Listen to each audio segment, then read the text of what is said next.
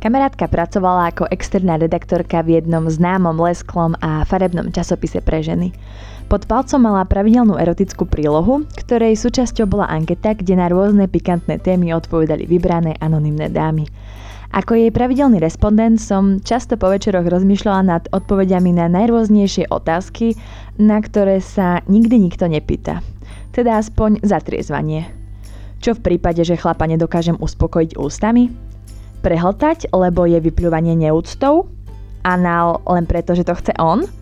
Záleží na veľkosti, dĺžke, hrúbke alebo na čom najviac? Aké sú vaše najväčšie sexuálne úchylky a do akej miery ich tolerujete u partnera? Nad poslednou menovanou som premýšľala najbližšie dni intenzívnejšie, ako zvyčajne. Najprv nad tým, čo to vlastne je sexuálna úchylka a neskôr nad tým, ako niečo podobné tolerovať u partnera, keď sama neviem, či nejakú mám a či by som o jej možnej existencii mala niekoho informovať. Opýtala som sa kamaráta, ktorý mi raz v slabej chvíľke prezradil, že miluje predstavu, že si to jeho priateľka rozdáva s inými a že si veľmi praje, aby sa to skutočne stalo a on sa mohol pozerať.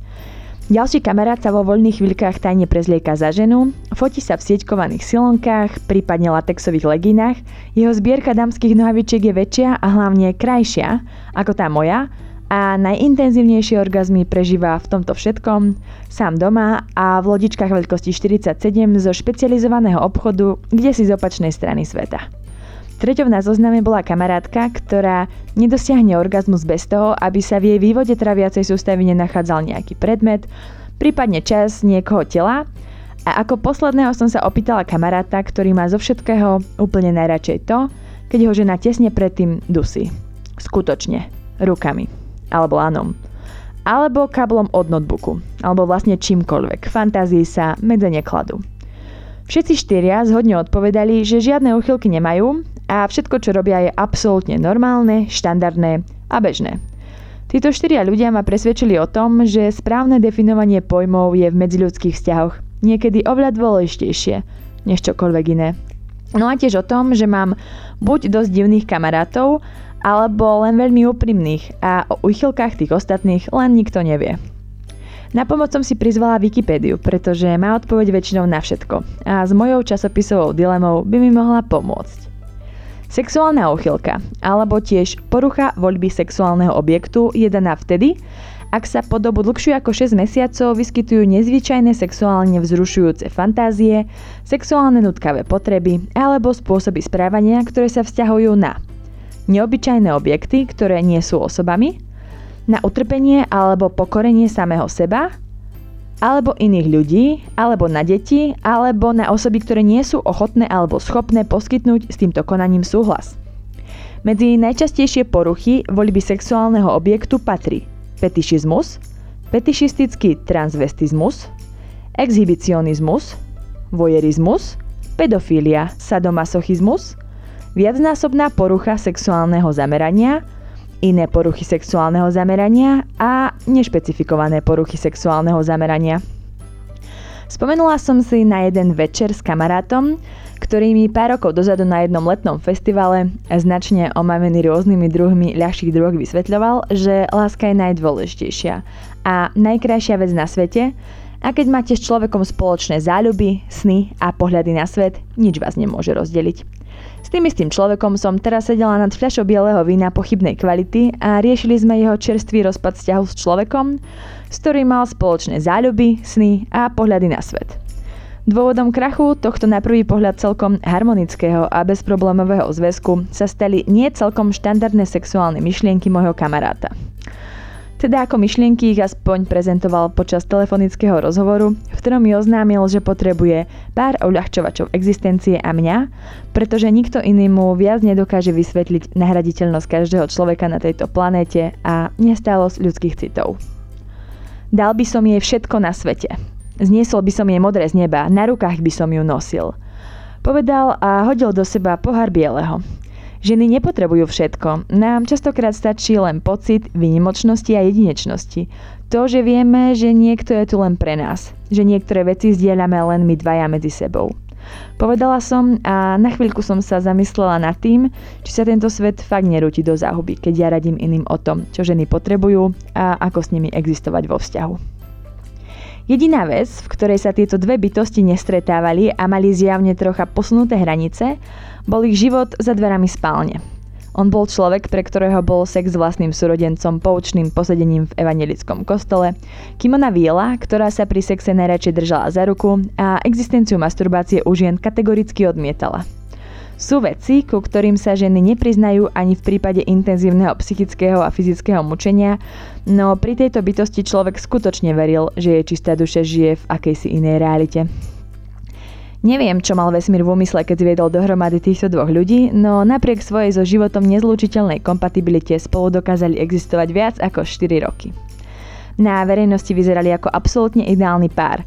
Na Instagrame intenzívne používali hashtag Apple Goals, ľudia im predpovedali sľubnú budúcnosť. Ženy ju videli v svadobných šatách, on ju počas sexu držal za ruku a ona verila tomu, že toto je presne to, čo on potrebuje a naplno ho to uspokojuje. Noc sa blížila ku svojej druhej polovici a tretia fľaša na svoje dno, keď prišiel s niečím, čo v kresle usadilo aj niekoho, kto vlastní celú limitovanú edíciu nástrojov inšpirovaných trilógiou 50 odteňov šedej, ktorú na trh uviedol známy sex shop tesne po valentínskej premiére prvého filmu. Jedného dňa som prišiel z práce domov a na kuchynskom stole ma čakala veľká krabica s mašľou. Nemal som narodeniny ani žiaden iný sviatok, ktorý by si vyžadoval dary.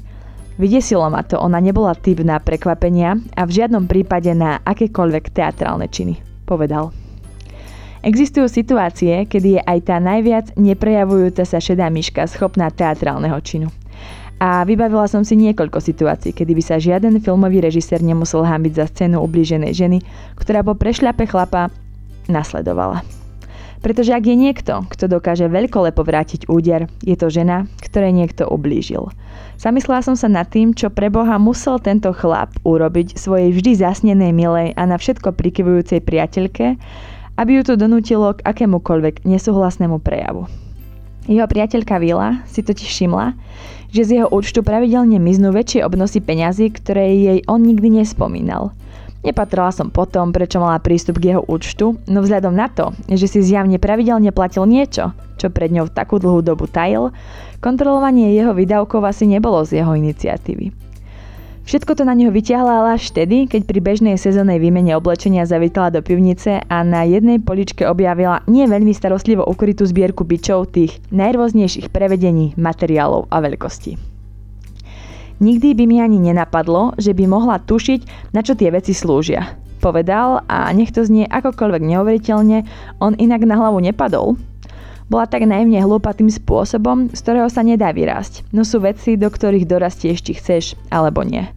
Povedala som a nechala som mu pár minút na to, aby mu táto myšlienka v pokoji mohla doraziť na miesto určenia.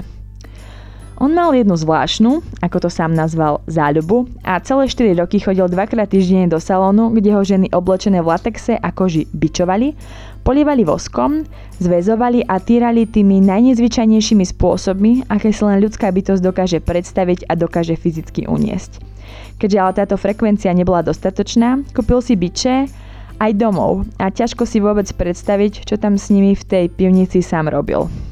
Priateľka Vila si spočítala 1 plus 1, zbalila do veľkej krabice biče a do ďalšej svoje veci a odišla bez toho, aby si vôbec niečo dala vysvetliť. Vďaka Bohu. Nech si už na pravú stranu tejto rovnice dosadila čokoľvek, sadím sa o všetky svoje lodičky, že od reality bola kilometre vzdialená. Otvorila som okno konverzácie s kamarátkou z časopisu a napísala – Existencia sexuálnych úchyliek je často nezamerne popieraná, čo plinie z nesprávnej definície slova a z rôzneho nastavenia hraníc. Tolerancia je potrebná, no vzájomná kompatibilita nevyhnutná. Nie je dôležité, či ich máte, alebo nie. Oveľa vás dôležité je, či sú navzájom kompatibilné. A tak nejako to je aj s chybami. Ono, tá kompatibilita chýb je vo vzťahu nakoniec podobne dôležitá ako kompatibilita životných postojov, orgazmov, názorov a snov.